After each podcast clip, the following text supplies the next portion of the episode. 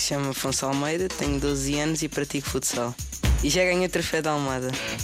Eu gosto mais, eu gosto da dinâmica do jogo, do jogo em si, gosto, hum, gosto dos meus colegas e do meu treinador. O que eu gosto menos é, é da falta de respeito que alguns jogadores têm durante os jogos.